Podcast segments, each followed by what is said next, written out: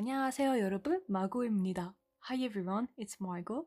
Bonjour tout le monde, c'est Margot. Donc aujourd'hui c'est le tout premier podcast que je vais faire sur euh, cette série là. Donc je vous souhaite la bienvenue. Vous l'avez sans doute vu dans le titre, du coup euh, je vous ai un petit peu spoilé. Aujourd'hui on va parler d'un drama un petit peu spécial, ça s'appelle Chipin. Donc le titre anglais c'est Chipin et euh, son nom coréen c'est Shipsi Elban. Donc Shipsi Elban c'est un drama du coup comme je l'ai dit coréen. Ce sont des épisodes d'à peu près une heure et il y en a huit donc c'est beaucoup plus court que d'habitude mais c'est pas pour autant que ce n'est pas intéressant vraiment j'ai adoré ce drama c'est pour ça que j'ai envie de faire un podcast. Donc du coup c'est ce qu'on va traiter aujourd'hui, on va parler un petit peu de ce drama, je vais déjà vous faire une petite introduction rapide et après on va rentrer dans, le vif du sujet et je vais vous expliquer un peu plus la trame de l'histoire. Bien évidemment je vais essayer de ne pas vous spoiler donc tout ce qui sera dit, ce ne seront pas des spoils.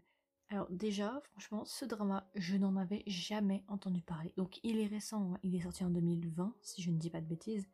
Mais c'est vrai que je ne l'ai jamais, jamais vu passer. C'était vraiment euh, inconnu, c'était vraiment inconnu au bataillon, je ne le connaissais pas. Et pourtant, je me tiens pas mal au courant parce que je suis pas mal sur Instagram et sur YouTube, donc je vois pas mal passer les extraits, les nouveaux dramas qui vont sortir, je suis quand même assez au courant. Mais là, celui-là, je ne le connaissais pas. En fait, je dois avouer que ce genre de drama, ça fait que très peu de temps que j'ai commencé à les regarder parce que de base, bah en fait, j'aime à peu près tout, mais c'est vrai qu'il y a un genre particulier que j'ai mis un peu à l'écart pendant un long moment. Et euh, récemment, enfin depuis cette année, en fait, depuis 2020, j'ai commencé à les regarder. Donc ça a commencé avec Bouboué Sege, donc euh, c'est The World of the Married, je crois que c'est quelque chose comme ça le, titre en anglais. Donc ça, ça a été le premier drama que j'ai regardé dans ce type-là. Vous savez, le type un peu plus, euh, un peu plus énigme, enquête, un peu plus dark, psychologique, sombre, mais pas non plus trop sombre. Je sais pas si vous voyez ce que je veux dire. Donc ça, c'était le premier drama que j'avais regardé et euh, bah en fait j'ai continué à regarder un peu ce type de drama. Pour moi, en tout cas personnellement, après avoir vu Chipin, c'est un petit peu les vibes de Bouboué Sege, Graceful Friends. Donc je sais pas le titre en coréen de Graceful Friends et ça me donne aussi un petit peu les vibes de, euh, de Parasite, Jong. En fait, je trouve que l'ambiance de Shipsi Elban, ça ressemble un petit peu en fait à l'ambiance qu'il y a dans Parasite. Alors pas trop non plus parce que si vous avez vu Parasite, vous allez me dire oh mais ça a rien à voir, certes, mais je trouve que les vibes, l'ambiance est assez similaire. En fait, ce qui est assez drôle aussi, c'est que dans Shipsi Ilban, il y a une femme de ménage un peu suspecte et tout, et ça me fait pas mal penser aussi euh, à Parasite avec, bah si vous avez vu Parasite, vous voyez de quoi je parle. Maintenant que j'ai expliqué du coup euh, qu'est-ce qui m'a amené à découvrir ce drama, donc c'était totalement par hasard, je vais vite fait vous faire un petit synopsis du drama pour que vous sachiez un peu plus de quoi je parle, ça peut peut-être vous donner envie de le regarder. Alors du coup, pour vous faire un résumé, donc on va parler de l'histoire de Bitna, donc c'est euh, l'actrice principale qui se rend en fait dans la maison de son père pour son anniversaire, et en fait ce qu'il faut savoir c'est que son père il a une maladie terminale, et justement comme il risque de mourir bah, à tout moment, il a décidé de faire une pas une soirée, mais plus une réunion familiale où il va réunir euh, toutes les personnes avec qui il est entre guillemets proche. Et du coup, elle va être accompagnée de sa mère, donc Kim Tie. Et en fait, elles vont aller ensemble dans la maison du père de Bitna pour passer euh, justement la réunion de famille. En fait, ce qu'il faut savoir, c'est que pour la faire un petit peu courte, le père de Bitna, en fait, quand il a eu Bitna, il a divorcé avec sa femme de l'époque. Donc en gros, il avait une maîtresse, donc euh, sa maîtresse était la mère de Bitna. Et en gros, ce qui s'est passé, c'est que du coup, il a divorcé avec son ancienne femme pour se mettre avec la mère de Bitna. Mais au bout d'un moment, en fait, ce qu'il a fait, c'est qu'il a quitté la mère de Bitna pour se remarier avec son ex-femme. On va se retrouver avec un espèce de triangle parce que du coup, Yoino, qui s'est remarié avec sa femme, il a invité sa fille et sa maîtresse à venir dans sa maison. Donc euh, déjà, vous sentez déjà les problèmes. Du coup, pour les autres personnages qu'on va avoir, on va avoir la femme de ménage, justement, Madame Kim, je crois qu'elle s'appelle comme ça. Donc là, ça m'a vraiment donné les vibes de Parasite. On va aussi avoir euh, le meilleur ami de Yuino, donc c'est un ami d'enfance qui était avant un peintre. Ensuite, pour les vrais membres de la famille, on va avoir l'oncle de Bitna, la cousine de Bitna et le cousin de Bitna. En gros, la cousine de Bitna et le cousin de Bitna, ils sont pas reliés, c'est-à-dire que c'est pas le même père. En gros, Yuino, il a eu deux frères. Le premier frère de Yuino, il a eu Doko-son et le deuxième frère, il a eu Yonejun. Du coup, elle va se retrouver avec ses deux cousins, son oncle, sa mère, sa belle-mère, si on peut dire comme ça, son père, la femme de ménage et enfin le meilleur ami de son père. Donc dans le premier épisode, on va nous montrer euh, Bitna justement qui arrive dans la maison de son père. Et en fait, ce que j'ai oublié de préciser, c'est que son père, c'est un peintre célèbre. Donc c'est vraiment un grand, grand, grand artiste qui vit dans une maison vraiment incroyable et tout. Donc c'est quelqu'un qui a une, énorme richesse en fait, qui est vraiment très, très riche. Et comme j'ai dit avant, il a une maladie incurable. Et en fait, ce qui va se passer, c'est que dans le premier épisode, on va avoir tous les membres. Donc on va nous présenter chacun des membres de la famille, que ce soit direct ou indirect. Ils vont tous arriver à tour de rôle et on va commencer un peu plus à voir, euh, à comprendre les personnages, à voir qui ils sont. Plus les minutes vont passer dans le premier épisode, plus on va comprendre en fait la réelle raison de leur venue. Parce que en fait, euh, la majorité des membres de la famille qui se sont déplacés pour l'anniversaire de Yuino, en fait c'est pas pour, euh, pour le voir, pour passer du temps avec lui, mais en fait c'est pour savoir qui touchera l'héritage. Parce qu'en fait, comme effectivement je l'ai dit avant, bah il risque de mourir à tout moment et en fait, tous les membres de la famille se sont déplacés pour euh, savoir qui touchera l'héritage ou combien ils toucheront de l'héritage, sauf euh, Bitna. Bitna, en fait, dès le premier épisode, dès les premières minutes, on comprend qu'en fait, elle n'est pas du tout intéressée par l'argent de son père. Au contraire, en fait, on, comprend même qu'elle n'est pas du tout en lien avec son père. Donc ça va vraiment dénoter parce que, contrairement à Bitna, sa mère, elle,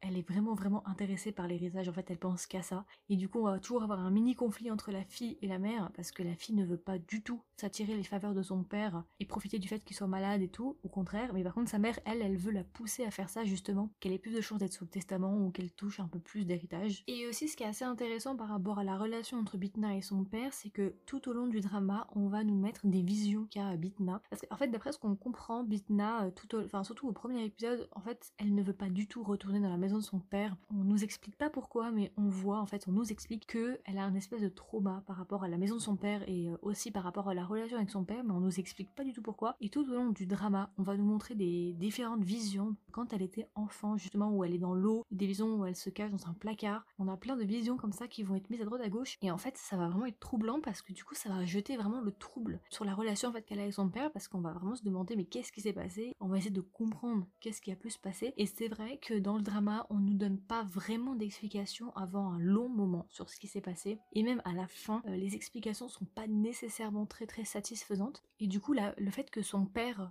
du coup euh, Yuino meurt euh, le lendemain de son anniversaire, bah, en fait ça va jeter encore plus le trouble. En fait comme je l'avais compris, moi j'avais compris qu'elle avait des traumas quand elle était enfant, quand elle vivait avec son père, et je m'étais dit bah ce serait bien justement qu'on ait une confrontation entre le père et la fille pour que justement bah, déjà nous on comprenne parce que nous nous en tant que spectateurs on ne sait pas ce qui s'est passé, sauf que bah en fait euh, le père de Bitna, bah en fait il va mourir juste après son anniversaire, donc premier épisode ou deuxième épisode, allez fini, voilà c'est parti, le, le, père de Bitna va mourir, donc bah ça va nous aider encore moins parce que du coup on n'aura pas forcément les, réponses qu'on souhaite. Et en fait, à partir de ce moment-là, euh, ce qui va se passer, c'est que bah, le drama va prendre un tout autre tournant. Euh, les choses ont commencé vraiment à rentrer dans le vif du sujet, donc c'est là où vraiment, à partir du moment où le père de Bitnam meurt, c'est là où l'intrigue va vraiment commencer. Et à partir de ce moment-là, on va avoir deux nouveaux personnages qui vont faire leur apparition, ce sont les policiers. Donc on va avoir deux policiers qui vont tout au long du drama essayer d'élucider l'enquête, parce qu'en fait, on va découvrir que le père de Bitna n'est pas mort euh, d'une mort naturelle, mais il a été tué, assassiné. Donc à partir de ce moment-là, on va euh, basculer dans une espèce d'enquête avec des intrigues. On va essayer de découvrir qui est le tueur. Donc à partir de ce moment-là, à partir du moment où la police déclare que le père de Bitna a été assassiné, Bitna, elle, va essayer de mener l'enquête au sein de la maison pour essayer de découvrir qui est le réel tueur en suspectant à tour de rôle chacun des personnages. Et en fait, maintenant que j'y pense, euh, ce drama-là me fait vachement penser à un Cluedo. Donc je sais pas si vous connaissez le jeu Cluedo. En fait,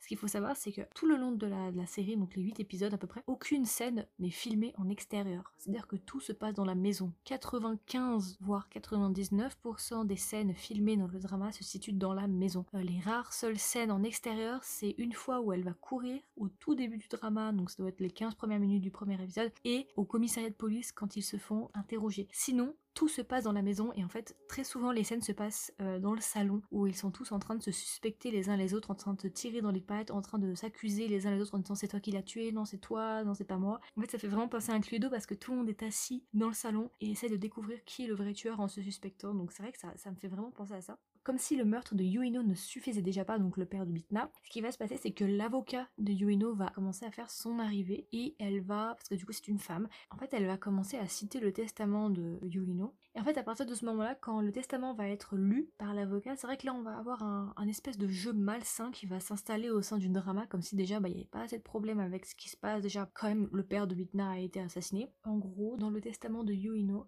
c'est marqué que euh, la fortune doit être divisée de manière égale avec chacun, chacun des individus, donc euh, tout le monde a la même part, que ce soit euh, Bitna qui est l'héritière directe ou que ce soit la femme de ménage ils auront tous 10% ou 20%. Sauf que si ça s'était arrêté là, ça serait cool. Sauf que bien évidemment, c'est pas assez drôle comme ça. Ils vont rajouter une autre règle. En gros, le testament a été divisé en deux parties. La première partie, c'est l'avocat qui l'a, et la deuxième partie a été volée. Et en fait, il y a une autre condition si on veut que l'héritage soit divisé de manière égale, il faut qu'il retrouve la deuxième partie du testament sous 10 jours. S'il ne retrouve pas la deuxième partie du testament sous 10 jours, et eh ben l'intégralité de la fortune de Yuino ira à Bitna, l'héritière directe. Donc là, vous imaginez bien qu'à ce moment-là, les choses vont complètement déraper parce que du coup, ce qui va se passer, c'est que le fait qu'il y ait cette clause dans le testament, ben en fait, ça va monter tous les membres de la famille contre Bitna, Bitna qui n'a absolument rien demandé, qui elle, ça ne l'intéresse pas d'avoir l'entièreté de, de, la fortune. Elle, ça lui allait très bien, la répartition égale. Et du coup, bah maintenant, à partir de ce moment-là, tous les membres de la famille vont essayer de se débarrasser de Bitna pour que justement, bah si Bitna meurt ou disparaît, et bah du coup la clause est annulée et euh, ils peuvent se répartir la part plus celle de Bitna.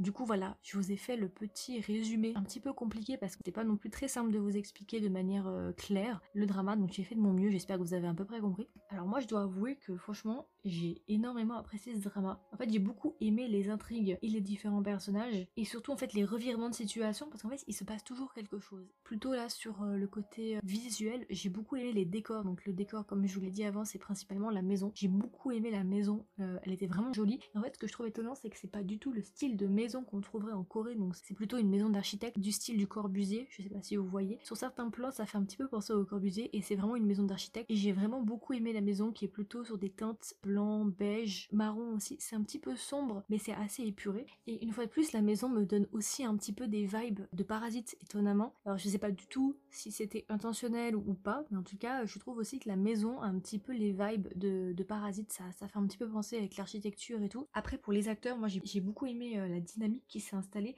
En fait, durant le drama, tous les personnages agissent de manière suspecte. En fait, ils sont tous étranges et c'est super compliqué au début de savoir qui a fait quoi parce que en même temps, ils ont l'air tous coupables, mais en même temps, ils ont l'air tous innocents. Et du fait qu'ils ont tous quelque chose à se reprocher, ça devient hyper compliqué de démêler tout ça, de savoir qui a fait quoi, pourquoi. Enfin, ça devient vraiment très compliqué de discerner qui a fait quoi. Ça devient un sac de nœuds. Vraiment, à un moment, tu te dis, mais c'est pas possible. Mais c'est pas pour autant que le drama est très compliqué dans son intrigue. C'est juste que c'est très très bien géré, j'ai trouvé que l'intrigue était super bien gérée. En fait, ce drama, je l'ai bien aimé, malgré le fait qu'il traite des, des, sujets assez sombres. Il nous montre clairement les instincts les plus sombres des êtres humains. On va nous montrer des êtres humains, donc les membres de la famille, qui sont complètement aveuglés par l'argent, qu'ils sont prêts à faire n'importe quoi. Et c'est là où on voit vraiment les instincts les plus primaires. En fait, le pire, c'est que en plus de commettre des atrocités, ils les commettent entre membres d'une même famille. C'est ça le pire en fait, c'est que ils sont prêts à s'entretuer, alors qu'ils ont quand même des liens de